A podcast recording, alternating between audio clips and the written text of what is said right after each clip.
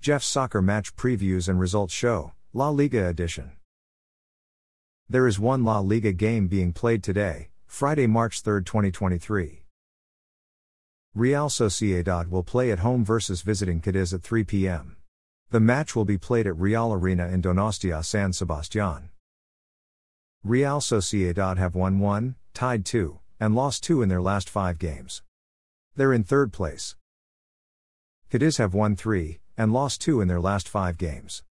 They're in 16th place. Thanks for listening to this episode of Jeff's Soccer Match Previews and Results Show, La Liga Edition. A Jeffadelic Media Podcast.